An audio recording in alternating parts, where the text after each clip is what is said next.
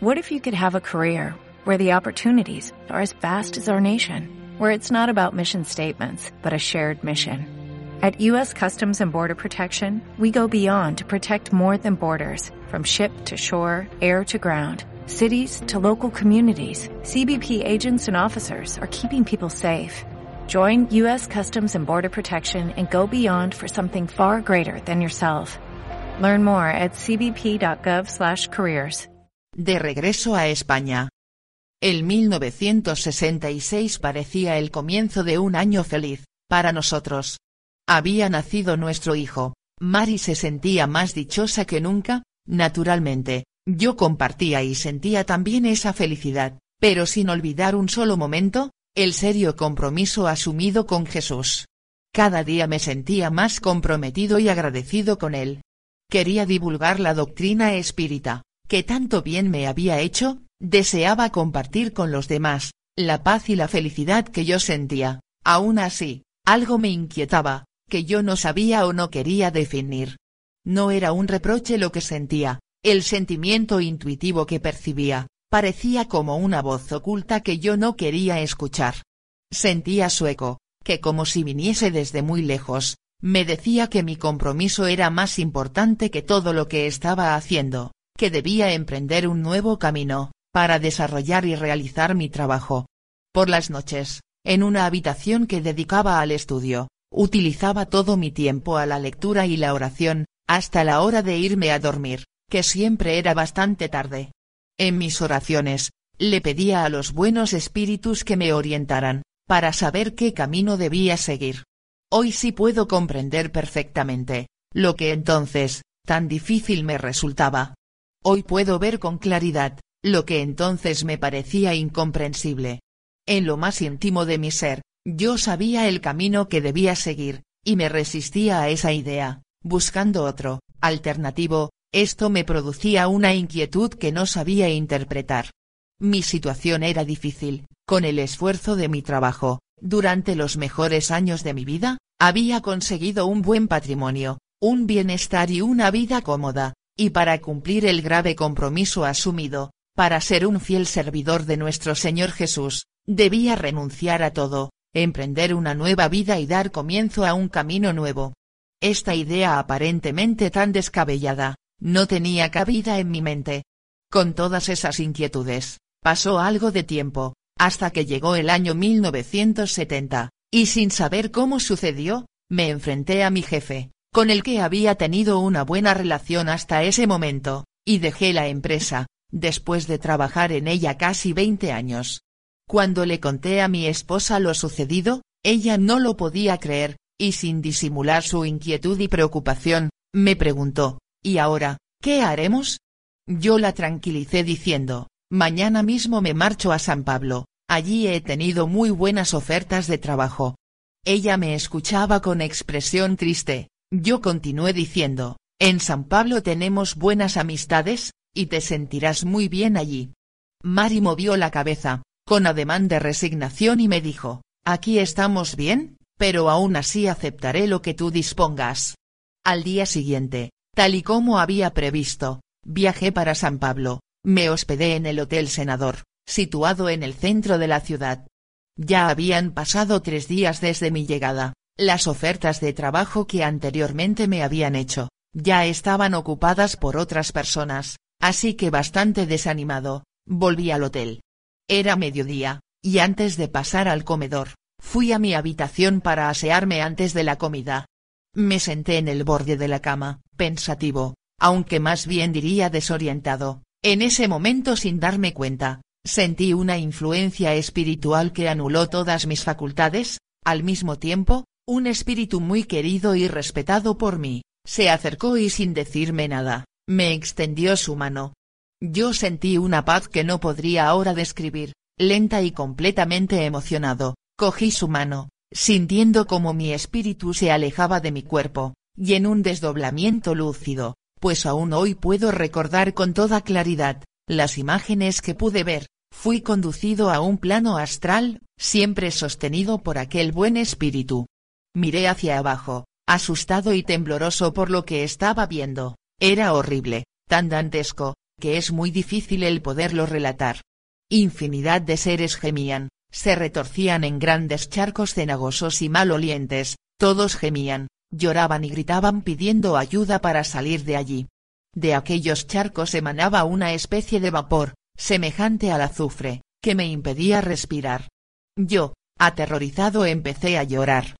Fue entonces que, por primera vez me habló el espíritu que me acompañaba, con mucha calma y cariño me dijo, Hijo mío, es necesario que grabes en tu mente estas desoladoras imágenes, para que puedas comprender la gran importancia que tiene el difundir la luz, donde se vive en las sombras. Nuestros hermanos infelices que tanto sufren aquí, sufren a consecuencia de su ignorancia, por su desmedido deseo de gozar en las sensaciones de la materia. Todos nosotros, hijo mío, somos responsables de nuestra siembra, inevitablemente cogemos lo que hemos sembrado. Tenemos que difundir la luz y el esclarecimiento, para disolver la oscuridad y las sombras. Allí donde veas más oscuridad deberás realizar tu trabajo. Salí del trance, y me encontré en la misma posición que estaba antes del desprendimiento. Estaba sentado en la cama, llorando sin consuelo. Lo más significativo, es que la habitación estaba impregnada del mismo olor fuerte y asfixiante, que había sentido antes. Cuando conseguí serenarme, aún con lágrimas en los ojos, pude decir, Señor Jesús, perdóname porque he estado ciego. La emoción que yo sentía en aquel momento, Después de aquel desdoblamiento, de aquel viaje astral, con plena lucidez de mis sentidos, no encuentro palabras ahora para describirlo, pues sentía dentro de mí una sensación que me confundía, y al mismo tiempo divisaba una gran claridad, lejos en el horizonte, que iluminaba el camino que debía seguir. No bajé al comedor, ni salí de la habitación, lentamente me fui serenando, a las cinco de la tarde ya me encontraba bien, y seguro de haber comprendido el mensaje. Había llegado el momento, debía renunciar a mis deseos materiales, y cumplir el compromiso asumido con mi querido Maestro Jesús. Tenía que regresar a España, empezar una nueva vida, una vida de renuncia y de trabajo, al servicio del mundo espiritual, con el cual estaba comprometido. El Hotel Senador donde estaba alojado, era un buen hotel familiar, el dueño era español, y yo fui recomendado por un amigo de ambos. Poco antes de la cena, subió a mi habitación, preguntándome si me encontraba bien, yo le agradecí su interés, y bajé con él al comedor. Aquella noche me comuniqué por teléfono con mis amigos de San Pablo, la familia que con tanto cariño nos recibió cuando llegamos a Brasil. Les dije que estaba allí y que les haría una visita antes de irme. También me comuniqué con mi esposa, y le pedí que viniera a reunirse conmigo, yo ya había reservado la habitación con una cama para nuestro hijo. Naturalmente, por teléfono tuve que explicarle ligeramente todo lo sucedido, ella me escuchó con extrañeza diciendo, mañana me lo explicarás todo mejor, tranquilízate y confiemos en Dios. Esa noche, conseguí descansar y dormir bien. Por la mañana, bajé a desayunar, aún no había acabado, cuando vi entrar al comedor, a mi buen amigo Jesús, con el que había hablado por teléfono la noche anterior. Él sin dejarme hablar, al mismo tiempo que me daba un abrazo, me decía, ¿cómo has podido hacer esto, venir a San Pablo y alojarte en un hotel? Ahora mismo te vienes a mi casa. Yo intenté explicarle que estaba esperando a Mari, y que tenía la habitación reservada, pero él no quiso escucharme, subimos a la habitación, cogió mi maleta, y sin atender a razones se bajó con ella y la puso en el coche y nos trasladamos a su casa situada en la avenida Don Pedro I.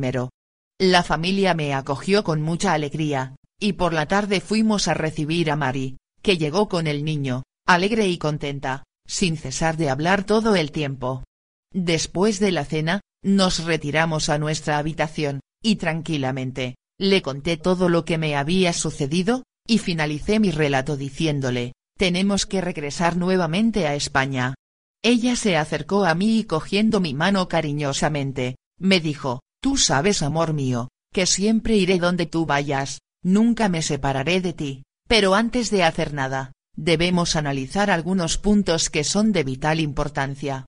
Y comenzó relatando lo siguiente, primero. No tenemos dinero, después de pagar el pasaje, nos quedará muy poco, todos nuestros recursos están invertidos. Segundo. Ahora en España, con la dictadura franquista y el fanatismo de la Iglesia Católica, te resultará muy difícil cumplir tu misión. Tercero. Este punto considero que es el más difícil. Regresamos a nuestro país, para empezar una vida nueva, para empezar desde cero, tenemos que instalarnos y encontrar un trabajo, y tú pronto cumplirás 51 años.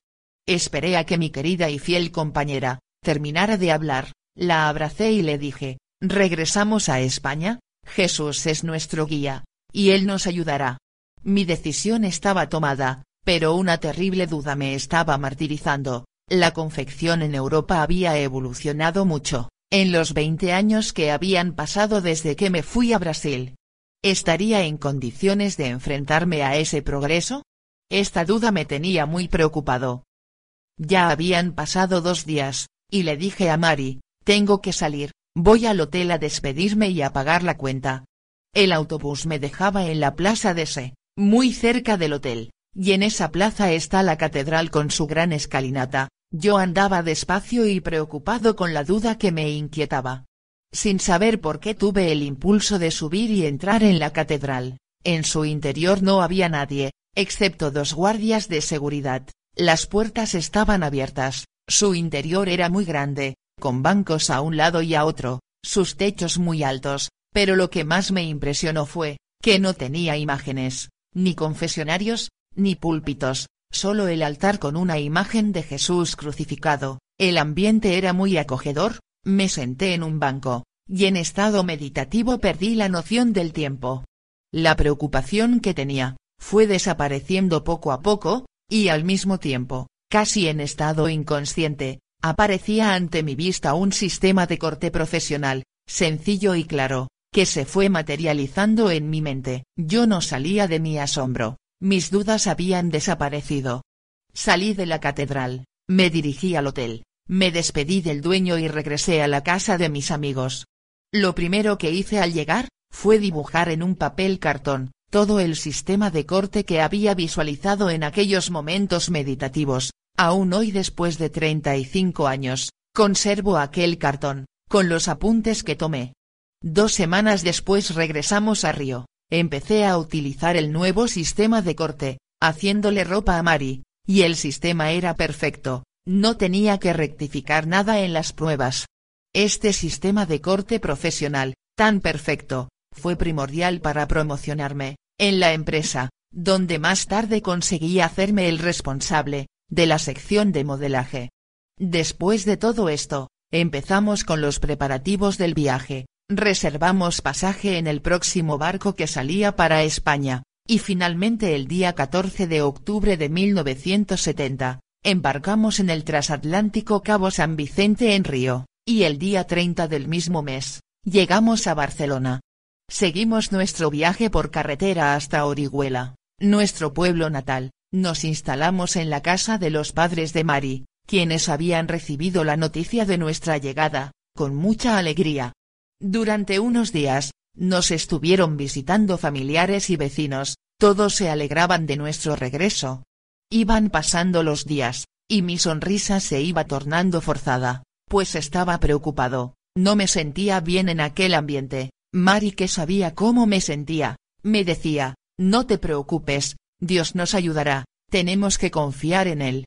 Yo tenía fe y confiaba en la ayuda del mundo espiritual, pero también era consciente de lo difícil que era mi situación, tenía que empezar una nueva vida, y a mi edad no sabía cómo ni dónde encontrar trabajo y divulgar el espiritismo.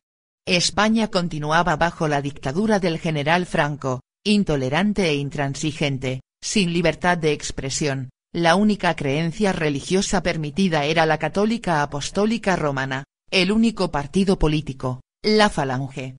Pasamos los primeros 15 días con la familia, hasta que finalmente me fui a Madrid, con la esperanza de encontrar un buen empleo. Durante 15 días busqué trabajo inútilmente, y decepcionado me trasladé a Barcelona, esperando tener mejor suerte, allí estuve dos semanas buscando trabajo, con el mismo resultado. Mi moral ya estaba muy baja, y en esa situación volví a Orihuela. Mari, se esforzaba en darme ánimos, pero en realidad ya no tenía argumentos para seguir. Habían pasado dos meses desde nuestro regreso, yo me encontraba desorientado, sin saber qué hacer. En mis oraciones, muy afligido, me expresaba así. Señor Jesús, tengo fe y no dudo de ti, pero, ¿en qué he fallado Señor? Yo asumí un compromiso que deseo cumplir, pero, ¿cómo puedo realizarlo si no tengo recursos?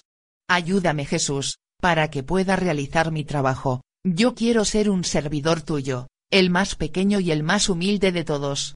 Llegaron los tristes días de enero, habían pasado dos largos meses desde mi regreso, mi estado de ánimo estaba bastante bajo, me sentía desorientado sin saber qué decisión tomar, rechazaba la idea de regresar nuevamente a Brasil, pero tampoco encontraba una salida razonable para solucionar mi lamentable situación. Mari se esforzaba en animarme, pero lo más triste es que ella también estaba cayendo en el desánimo. Así estaban las cosas, cuando se presentó en casa de mis suegros, un señor, que según nos dijo, dirigía una importante fábrica de confección de señora, donde trabajaban 900 personas.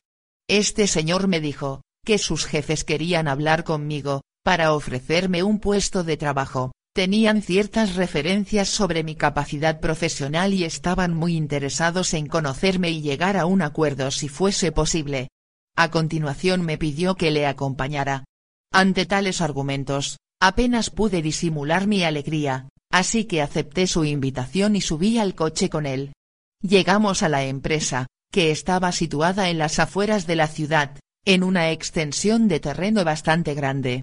Pasamos directamente al despacho de los dueños de la fábrica, eran dos socios, que me recibieron con mucha amabilidad y después de las debidas presentaciones, me insistieron para que viera primero las instalaciones de la fábrica. El movimiento que allí había, Impresionaba por su volumen, pero causaba mala impresión por su desorden. 900 personas trabajando en un espacio demasiado reducido, prendas confeccionadas amontonadas por todas partes. En resumen, una falta de organización en todos los sentidos. Regresamos al despacho, me preguntaron mi opinión sobre las instalaciones de la empresa. Yo sinceramente, les expuse mi parecer, entonces se miraron muy significativamente y me preguntaron, si quería trabajar para ellos, yo les contesté que todo dependía de las condiciones, se volvieron a mirar, y sonrientes me preguntaron, ¿cuánto quiere usted ganar? Pasados unos segundos les dije, si les digo lo que gano en Brasil, no se lo van a creer, aquí los salarios son muy bajos, así que ustedes me hacen una oferta, y yo les digo si la acepto o no. Uno de ellos tomó la palabra para decirme, que a los encargados les pagaban el doble que a los trabajadores, seis mil pesetas y a mí de momento, me pagarían diez mil, yo me puse en pie diciendo, señores agradezco mucho su oferta, pero no me interesa, me despedí y me marché. Cuando llegué a casa, todos me estaban esperando, deseosos de saber el resultado de la entrevista. Les relaté con todo detalle lo sucedido, todos me escucharon con la máxima atención, sin decir nada, pero mi suegra no se pudo contener y exclamó, pero muchacho tú no sabes lo que has hecho, esto no es América. Y siguió diciendo, lo que te han ofrecido no lo gana aquí nadie, ni un director de banco, con ese dinero os sobraría para vivir, sin carecer de nada. Mari sin decir nada, me miró interrogante, yo me dirigí a ella diciéndole, nosotros no hemos venido aquí a vivir la vida, y sí a realizar un determinado trabajo, por tanto lo que me han ofrecido no es suficiente. Y así dejé cerrado el asunto. En un pueblo como Orihuela, y en aquella época, se corrió enseguida la noticia de todo lo sucedido, y mi rechazo a la oferta de trabajo que me habían hecho. Unos días después, se presentó en casa una señora para decirme, que tenía un taller con 40 empleadas, que estaba preparando un muestrario femenino, y no tenía capacidad suficiente para hacer esas muestras que necesitaba de chaquetas de señora, y por eso buscaba mi ayuda. Yo me comprometí a solucionar su problema, y en dos semanas le hice un pequeño muestrario de diez chaquetas. Cuando estaba acabado, me preguntó cuánto debía pagarme y yo le dije que lo dejaba a su voluntad. Ella agradeciendo de forma exagerada el favor que le había hecho, me pagó 30 mil pesetas. Recibí de nuevo la visita del director de la empresa de confección, para decirme que sus jefes seguían interesados en hablar conmigo, y que por favor le acompañara al día siguiente hasta la fábrica, para hablar con ellos. Me recibieron amistosamente, me invitaron a tomar un café y seguidamente pasamos a tratar el tema que nos reunía allí. Escuché atentamente todos sus argumentos, todos los inconvenientes que tenían para abastecer el mercado, y también el compromiso que asumían conmigo, para subirme el sueldo cada año, aún así aumentarían su primera oferta en dos mil pesetas. Terminaron de hablar, y en silencio sin dejar de mirarme, esperaban mi contestación. Yo muy seriamente, les agradecí la oferta que me hacían, porque realmente era buena, pero debido a mi situación, no me interesaba, así que para no hacerles perder más tiempo, les hice saber, que solo aceptaría la oferta de trabajo si me pagaban el doble de lo que hasta ahora me habían ofrecido. Ellos algo sorprendidos, cambiaron unas palabras en voz baja y finalmente aceptaron mis exigencias.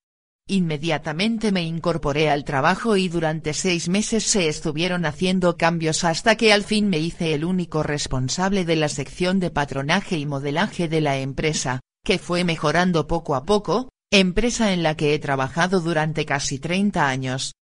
Lo primero que hice, fue comprar una vivienda, con unos 106 metros habitables, que me costó 340 mil pesetas, a pagar en 15 años, Menciono el precio de la vivienda, para tener una referencia del valor del dinero en ese momento.